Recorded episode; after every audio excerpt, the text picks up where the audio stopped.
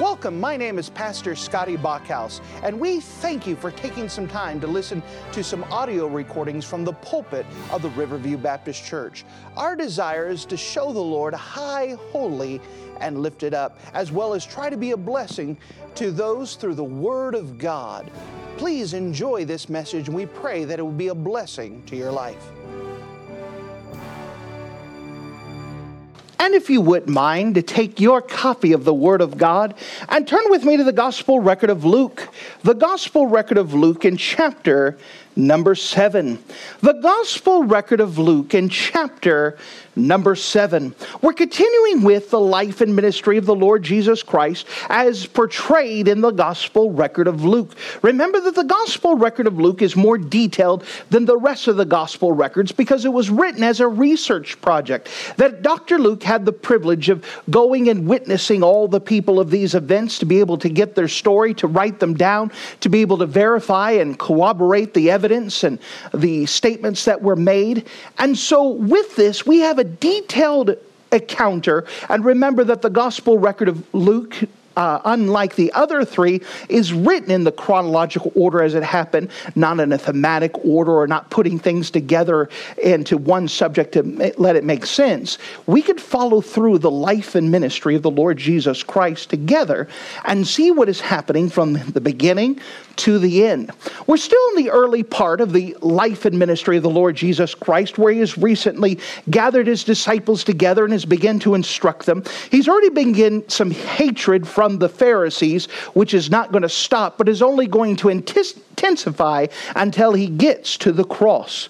And as we continue on, we can see that another encounter with the Pharisees occur, but also with the disciples of John the Baptist. Notice with me, if you don't mind, in the Gospel record of Luke, chapter number 7.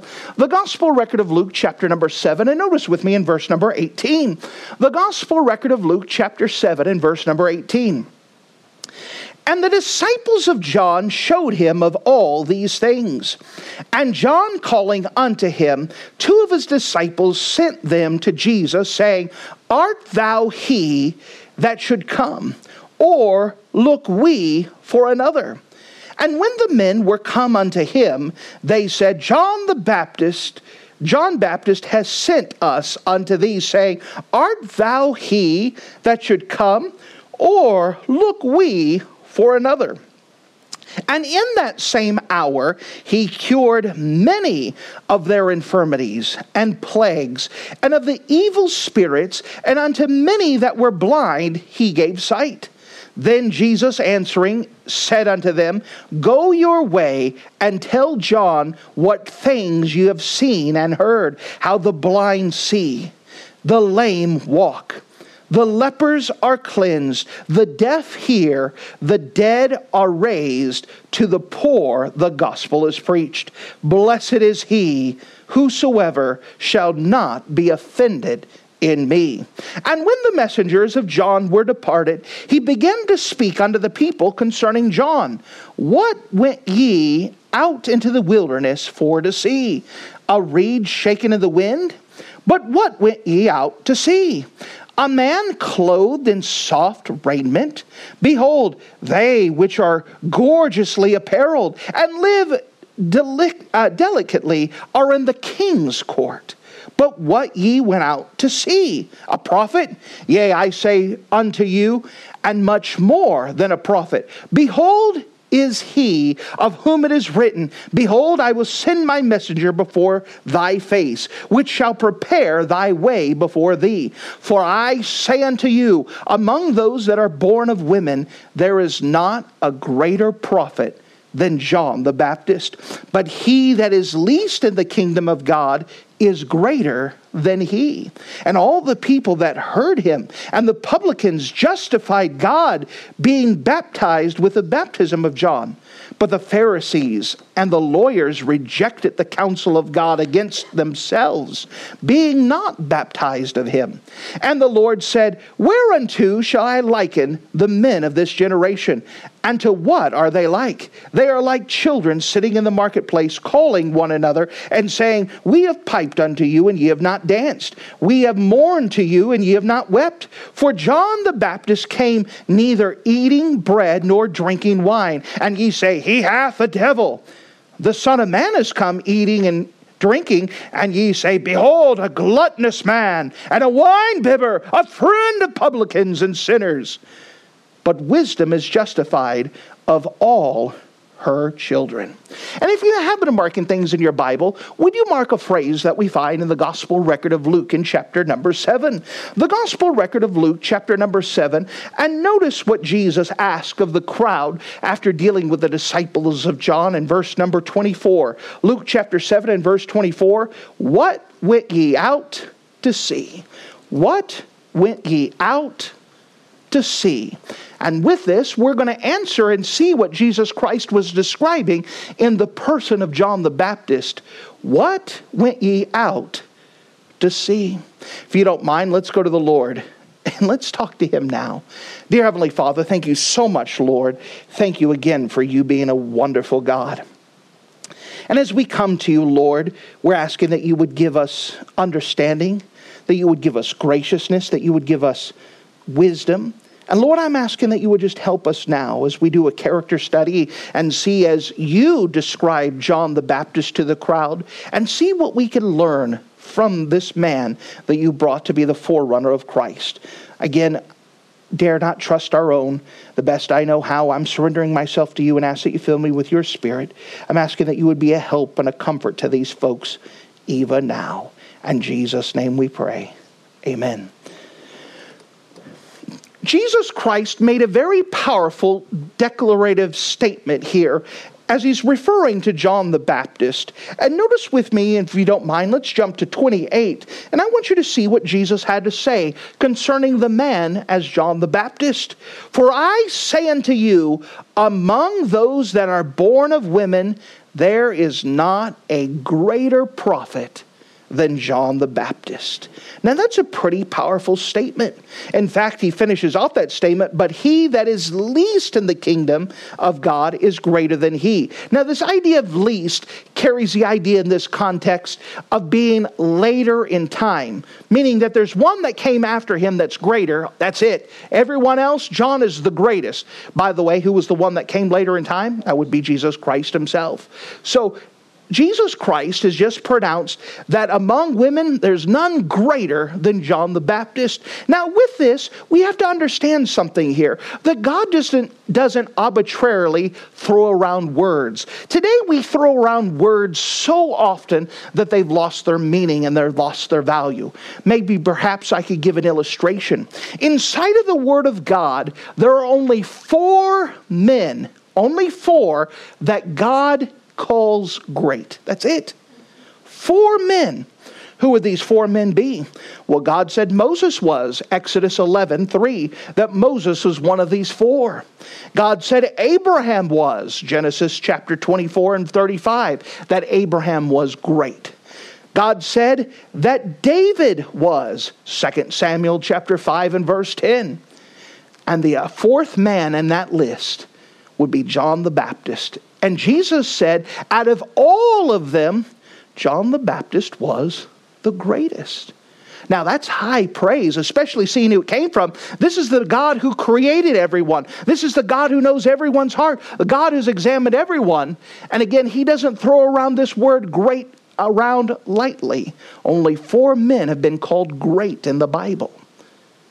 One of them is John the Baptist. Now, with this, Jesus had asked the question in verse number 24 What went ye out to the wilderness to see? People flocked to John the Baptist. Now, just to put context of this, that John the Baptist was baptizing, his main ministry was in the Jordan River. Now, for geography's sake, it was not just, you know, in the backyard. People to travel from Jerusalem to Jordan River, where John was baptizing, was 30 miles.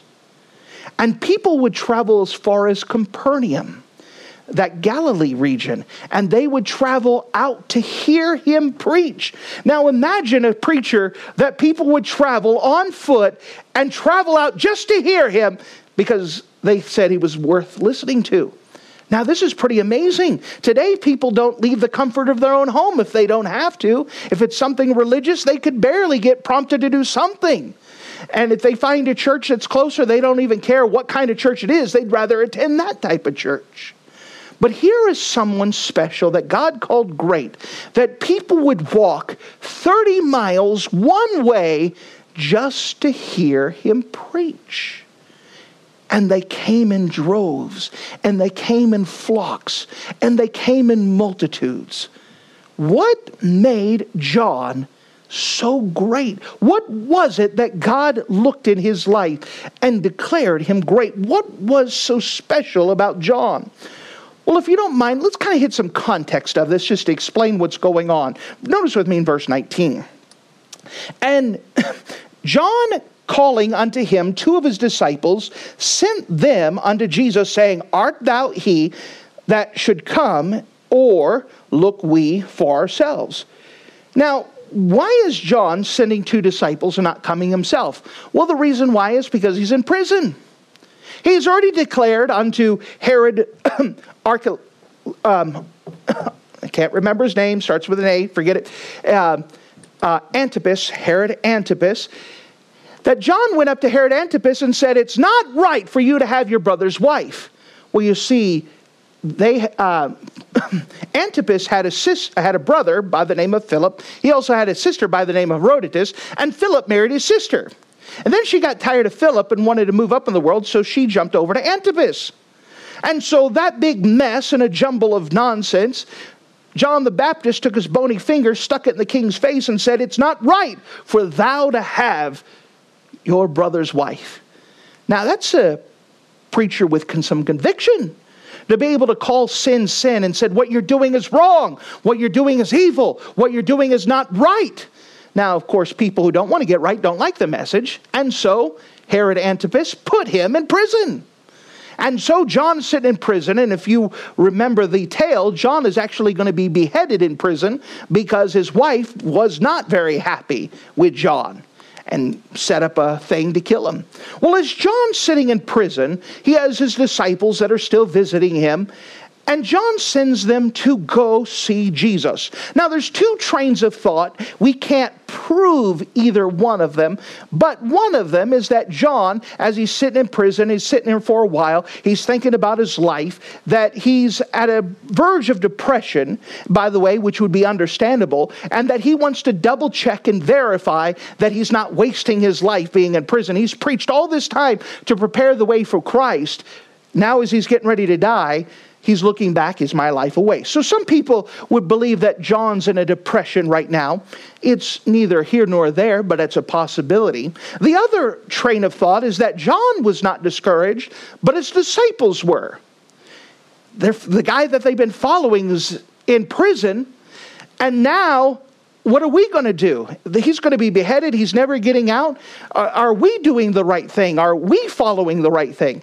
And so when they asked John, John said, You know what? Go talk to Jesus yourself. Go see Jesus. And so either school of thought is fine. Neither one of them is necessarily outside of Scripture. Depends on your point of view. If you need the encouragement that you get depressed from time to time, the answer is to look up to Jesus. Both of those answers do the same thing. Looking unto Jesus. What do we do to verify that this is not a waste of our time? That we're not wasting our life? That being on church on a Wednesday night is not a waste of our time? You go to Jesus and look to Him and see that it is worth it all when we see Jesus. So, as um, John had pronounced against Antipas, and he's in prison, and now he sent his disciples. Notice what his disciples have come to Jesus in verse 19. And John, calling unto him two of his disciples, sent them to Jesus, saying, Art thou he that should come? Or look we for another. And when the men were come unto him, Jesus, they said, John Baptist has sent us unto thee, saying, Art thou he that should come? Or we look we for another. So they said, All right, John sent us to ask you the question Are you the one that we're waiting for? Are you the one that was prophesied to come? Are you the one that John has been working all of his life to prepare the way for? Notice, if you don't mind, in verse 21, the answer is not in words, the answer is in deeds. Verse number 21 In, in that same hour, he, Jesus, cured many of their infirmities and plagues and evil spirits, and unto many that were blind he gave sight. Now, it just so happened at the same time there was many people who had all kinds of infirmities, plagues and evil spirit. Now remember Dr. Luke is a medical doctor and the words that he uses for these are actually precise medical terms. Infirmities deals the idea with chronic diseases, something that has just been hanging on for a long time. It's just lingering. The idea of plagues carries the idea of an acute scourge, just something that has come upon them and it's been recent, but it's very painful. It's, it's acute. And then the word evil carries the idea of malignant evil that causes pain and sorrow. So this evil has come and they're brokenhearted. It's just tearing up their lives and Jesus healed them all. He took care of them all. Jesus is more powerful than any disease, any malignity, any problems, any issues. Jesus can take care of them all. And so their answer was not in words. They said, Are you the one that we're looking for? Jesus said, Hold on a second. And the next hour, he's healing everyone. Then he comes back. You guys watching? Notice what Jesus finally tells them in verse 22. Then Jesus, answering, said unto them, Go your way and tell John what things ye have seen and heard. What did they see and hear? How the blind see, the lame walk. The lepers are cleansed. The deaf hear. The dead are raised. The, to the poor, the gospel is preached. Blessed is he whosoever shall not be offended in me. Now, that's pretty powerful. The word offended is very interesting. It carries the idea of a stumbling block. So, someone who is offended in Christ is someone who's going to stumble over or becomes an obstacle in their way that they have a hard time getting over. Well, sometimes Jesus can be a stumbling block, meaning that someone says, Oh, are you one of those Christians? Oh, I don't want to identify with Christians. I, I got to be careful here. I don't want to say the wrong thing. Hey, do you read your Bible? Whoa, whoa, whoa, whoa, whoa. And it becomes something that's in their path, something that makes them stutter, something that makes them where they have a hard time getting past. Jesus said, Blessed is he whosoever shall not be offended, not stumble in me. Meaning that as he's telling them, he's teaching them that, listen, you can trust me and you don't have to doubt it. You could trust me and it's not going to be misplaced. That John, as he's in prison, he's in prison because he made a stand don't shy away from that. Don't say, oh, listen, I don't want to be like John. I don't want to go to prison. I, am Don't shy away from following Christ. Blessed is he whosoever shall not be offended in me. So the disciples of John walk away and since the disciples were very vocal, everybody's watching, Jesus addressed them. As they're walking away, Jesus turns to the rest of the crowd and asks them a question What went ye out to see? What was it that you were looking for for John? And from here, Jesus begins to teach the crowd more about John the Baptist. Who was this man that God called great? Who was this man that these people went out of their way, miles and miles, on foot to hear preach? What was his characteristics? What was these qualities that made him different than the Pharisees, the Sadducees, the lawyers, all of the other religious folks? What made him different? Well, if you don't mind, let's examine as Jesus Christ looks at his life. And the first thing, as Jesus points out about John's life, he was someone willing to make a stand. He was someone willing to make a stand. Notice with me in verse number 24. And when the messengers of John were departed, he began to speak unto the people concerning John, What went you out to the wilderness to see? a reed shaken with the wind? Now he goes up and he says, Listen, what'd you go out to see? Did you go out to see some fragile plant that when the wind would begin to blow, it'd begin to creak, and with enough blow, it would just fall over and become a tumbleweed? This reed was a type of plant that would very easily be broken with any type of wind and then just blow past. And he said, Did you go out to go see some frightened young man who's just trembling? Oh, guys, guys, oh, oh, you got to be careful. Did you go out to go see some wimp? Did you go out to see someone who would blow around and try to match whoever he's talking to so he didn't offend whoever the audience was? You didn't go out, travel all the miles to go hear someone who's going to bend and compromise. You know, the average Christian likes to blow along and go with the crowd. Oh, we hate Christians. Oh, yeah, I don't want to meet one of those people. It's almost like the young man who went to his pastor and he said, Pastor, I know I've just recently come to know the Lord and I've taken a job as a logger up in the upper parts of Canada and there's no church to go to and we're going to be out there for many many months and I want you to pray that those folks out there that when they that they don't pick on me for being a Christian. And the pastor said, I could pray for that. I, will pray for you. Well, the young man was gone for a couple months, and then he came back, and the pastor was eager to hear how things went. The young man said, Oh, it was wonderful. It was great. They didn't even find out at all that I was a Christian. People are like that. I don't want to identify as a Christian. I don't want to go look like a churchgoer. I don't want people to misunderstand who I am. And they get blown around with every wind of doctrine. They just match whoever they're with. But John the Baptist, he wasn't like that. He stood. And people went to him because he made a stand. Some young preacher went to D.L. Moody once and said, how do I get people to come and hear me preach? He says, Set yourself on fire and people come to watch you burn. Make a stand. Be something. Stay, stand on the Word of God. What went you out to see? You didn't go out there to go see some wimp. You didn't go out there to go see someone who was just going to flex depending on the crowd and how the winds were blowing. You went out there to see someone who was strong and was going to make a stand and who was going to do what was right, even if it wasn't popular. What went you out to see? A second thing that Jesus pointed out about the life of Jesus, about John the Baptist, what went you out to see? They went out to see someone who was willing to identify. Someone who is willing to identify. Notice with me in verse number 25. But what went you out to see? A man clothed in soft raiment. Behold, they which are gorgeously apparelled and live delicately are in the king's court. The word soft here carries the idea of mollify, which is often used with the word effeminate. Today, it carries the idea of being casual. What would you have to see?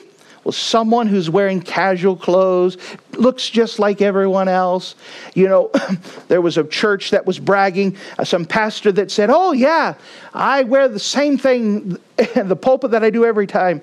I wear shorts and I wear just a loose shirt and I never wear a tie. And the only difference between summer and winter is that I wear socks in the winter. And he says, I do it because it's comfortable and, you know, I just want to people to feel comfortable as well.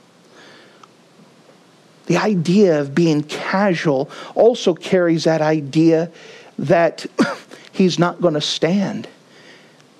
Jesus thought it was important enough how a preacher dresses that he made a statement about the clothes he wore. That a preacher ought to dress like an ambassador for Christ. Someone who's willing to identify, I belong to God. And there's something different. It's a sign of respect for the office, it's a sign of respect for the one we represent. That what you went out to see, not someone who's in soft, casual clothes, but someone who dressed to identify with the Lord, identify as a preacher, identify as someone who's not going to bend and who's going to be very clear about what he believes and and why he believes. Soft ministers with soft clothes will not have a backbone to stand for Christ, that they're willing to change and adapt to how people dress. So is their speech, so is their language, so is their message. What went ye out to see? As Jesus Christ is still identifying with the crowd and is telling them that there's none greater than John the Baptist. What went you out to see? Not someone who's going to be shaken in, like a reed in the wind, someone who's going to stand firm. What went you out to see? Not someone in soft, casual clothes, but someone who's willing to identify in every part of his body about who he follows and who he represents. What went ye out to see? Jesus Christ continues on and says, Someone with a purpose. Someone with a purpose. Notice with me, if you don't mind, in verse number 26. But what went ye out to see? A prophet? Yea, I say unto you, and much more than a prophet. This is he of whom is written, Behold, I send my messenger before thy face, which shall prepare the way before thee. I say unto you, among those that are born among women, there was not a greater prophet than John the Baptist. What went you out to see? He was more than a prophet, he was more than a preacher. He was the New Testament fulfillment of Elijah. He was a powerful preacher. You understand? He, when he preached, you didn't have to guess about what he was saying.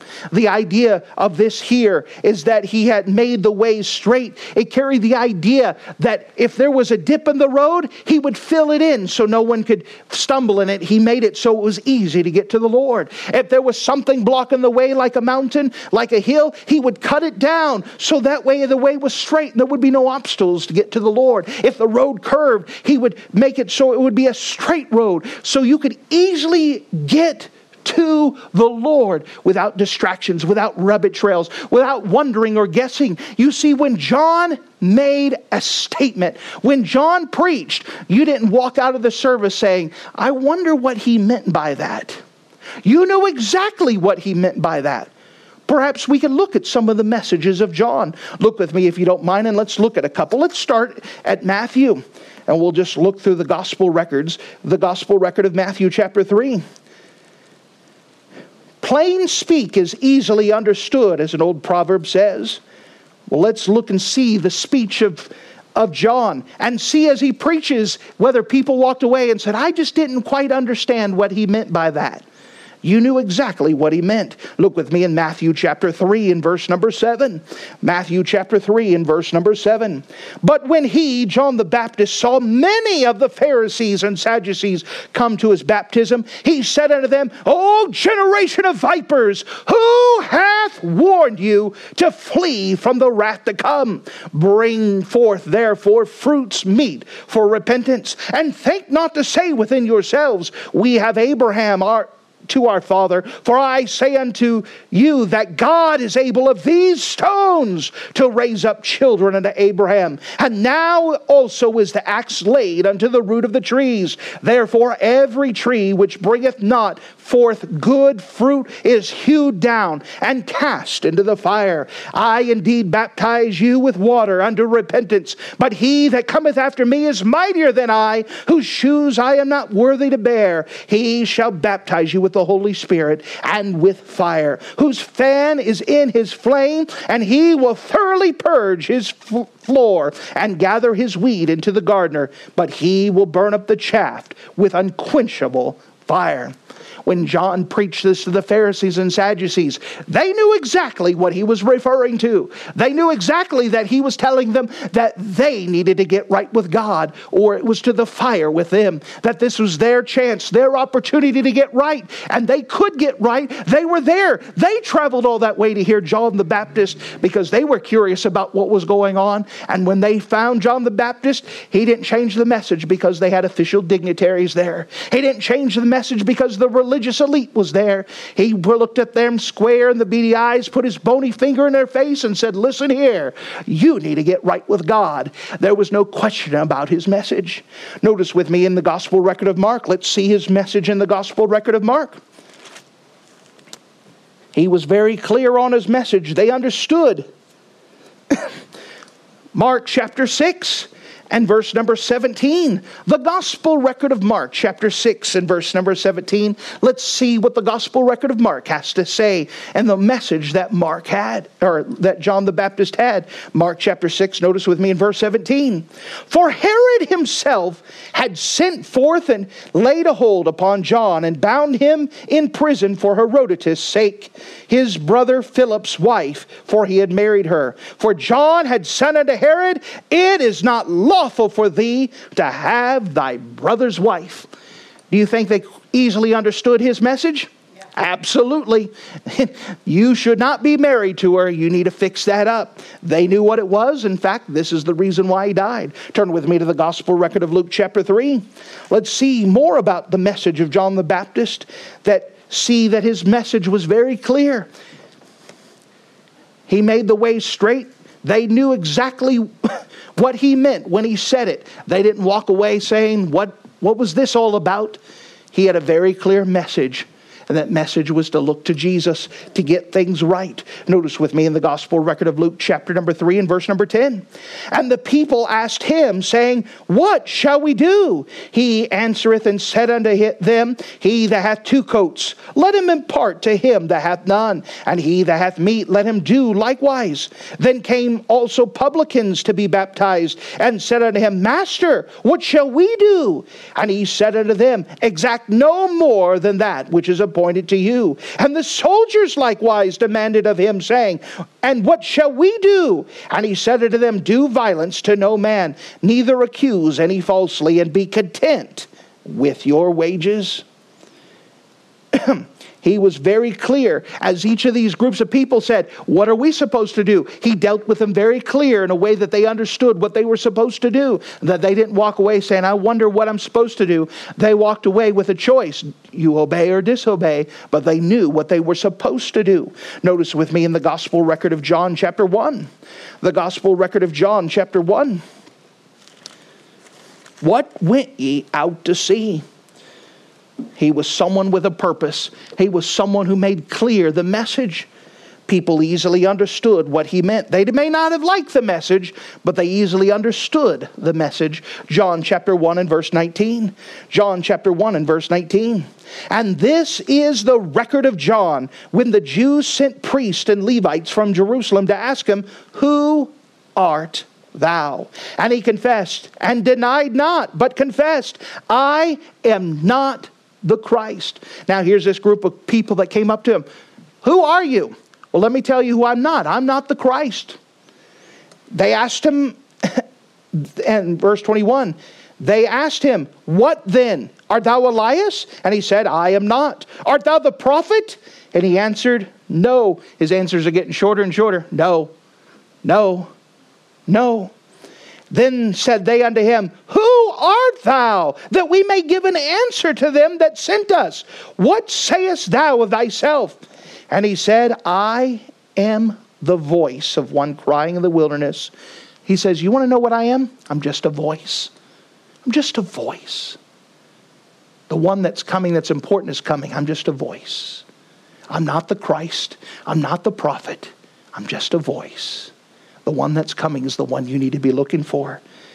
Verse number 30, uh, 23 I am the voice of one crying in the wilderness, make straight the way of the Lord, as said the prophet Isaiah.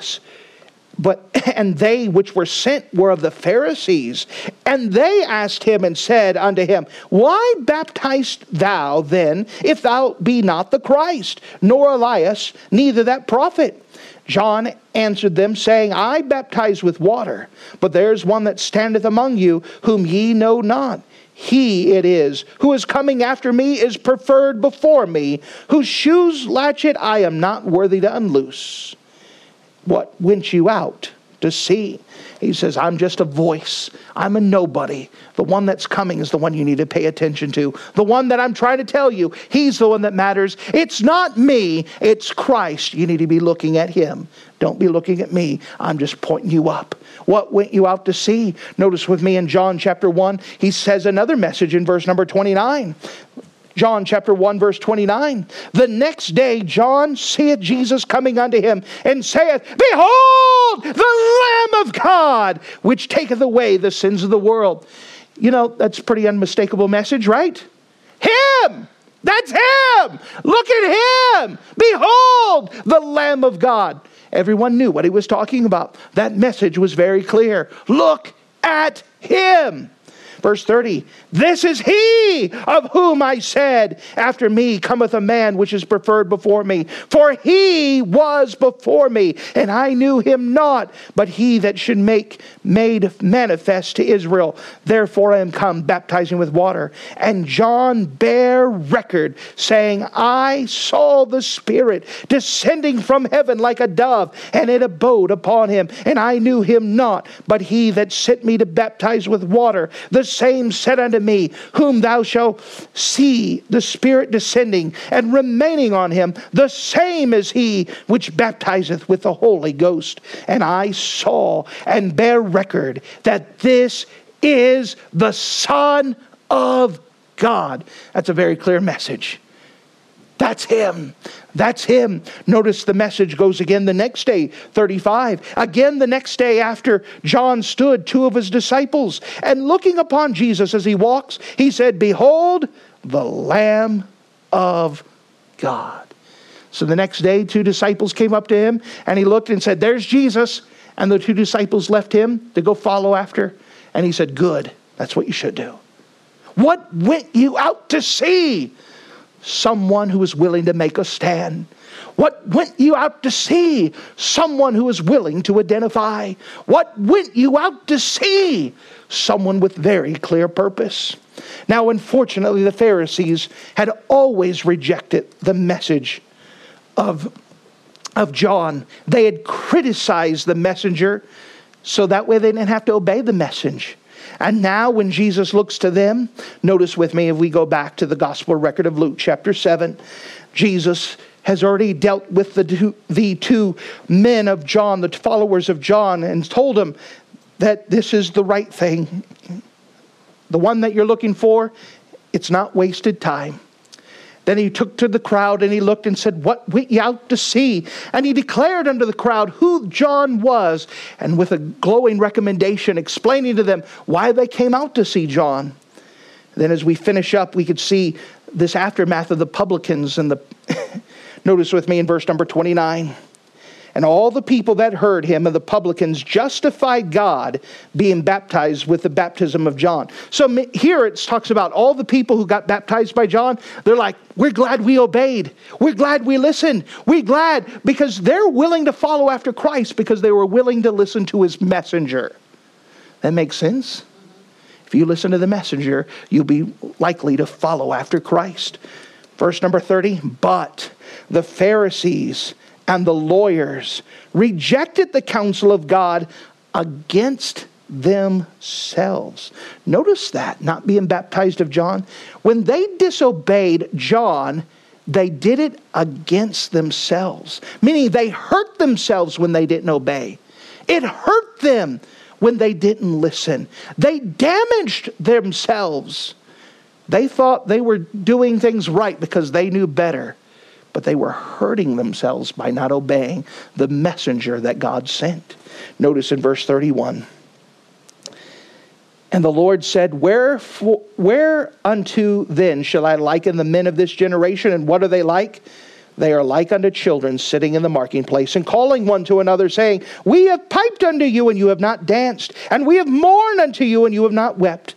For John the Baptist came neither eating bread or drinking wine, and ye say he hath a devil. So he says, You know what?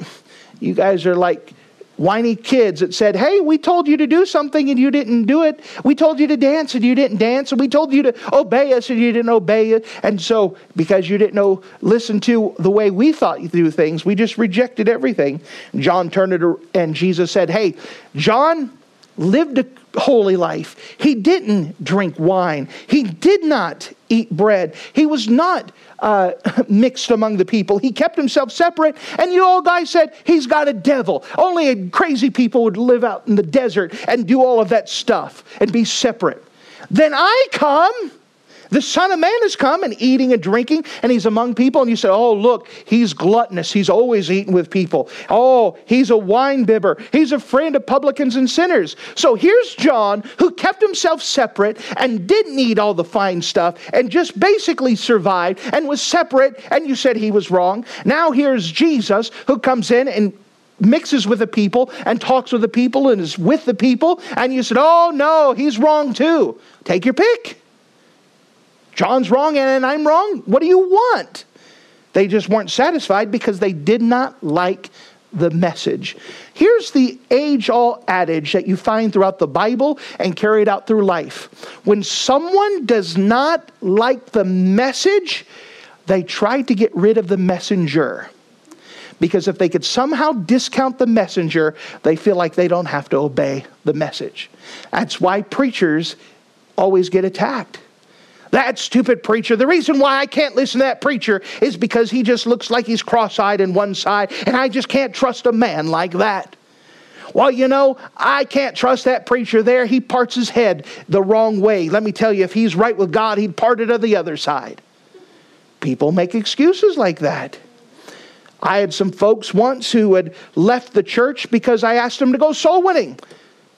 You said, What's what do you mean you made him go soul winning? Well, they were the Sunday school superintendent, Sunday school worker, and uh, teaching in a in a um, in a babysitting thing run to the church. I think I should ask them to go soul winning. Well, they left. Okay. Then they told everyone I was a Calvinist. Well, wait, you left because of soul winning, but now you're saying that I don't believe in soul winning and that I believe that people are what? That doesn't make sense. the same people. I don't worry about it. but it's interesting to hear what people have to say. In order not to listen to me, they have to find something wrong with me. That's what they did with John the Baptist. In order not to listen to John the Baptist, they have to explain away why they don't have to listen to him. So they don't have to listen to Jesus. They have to explain away what Jesus is doing wrong. Well, he doesn't keep the Sabbath and he hangs around sinners and he happened to touch with that publican and his disciples don't do this. They all do it for the reason so they don't have to listen to the messenger. But let me tell you, that's wrong. If the message is according to the God's word, we need to do our best to listen, to obey, to heed, to follow it, because God's trying to help us. They decided to criticize the messenger, all so they didn't have to obey the message. What went you out to see? Notices verse number 35. Jesus summarizes the Pharisees and the lawyers. But wisdom is justified of all of her children. You talk to someone, you know why I don't have to listen to that preacher? And in their mind, their excuse is just as valid as anything you could ever talk to them because they're justified. I have every reason why I don't have to listen to that preacher, and they're going to stick with it. What went you out to see? He said, Someone who told the truth. Now it's up to you. Do you obey or you disobey? If you obey, you're going to be closer to seeing Jesus and following after him. You disobey, you're going to come up with some excuse of why that doesn't justify to you, why that doesn't apply to you, or if all else fails, why the preacher is wrong and you are right and you don't have to obey. What went you out to see? What a powerful endorsement Jesus Christ had of, the, of John the Baptist. Which brings us the question I know that I am not John the Baptist, but I am someone who tries to preach the Bible. Is there something that you say, well, let me tell you the reason why I can't listen to you preachers because you're crazy, because of whatever else? Make up your excuse. The correct response is, Lord, if this is what your word says, then I'm going to try to obey it and I'm going to try to listen. And as you do that, Jesus says, Blessed is he whosoever shall not be offended in me. What went you out to see? Thank you for listening to this audio message. This is Pastor Scotty Bachhaus, and I encourage you to take this information that you just received and make a specific decision to follow after the Lord. If you don't know Jesus Christ as your Savior, let me beg you to take the time to receive Jesus Christ for the forgiveness of your sins. If you are saved, I encourage you to make a decision in your life to help you get closer with the Lord. If there's anything specific we can do to be a blessing or to pray for you, we encourage you. Look us up on the internet at riverviewbc.com. Once again, that's riverviewbc.com. Or if you would prefer to call us, you can give us a call at area code 920 530 6308. Once again, that number is 920 530 6308. If there's anything we can do to be a blessing or an encouragement to you, please let us know. We would love to make ourselves available. Thank you.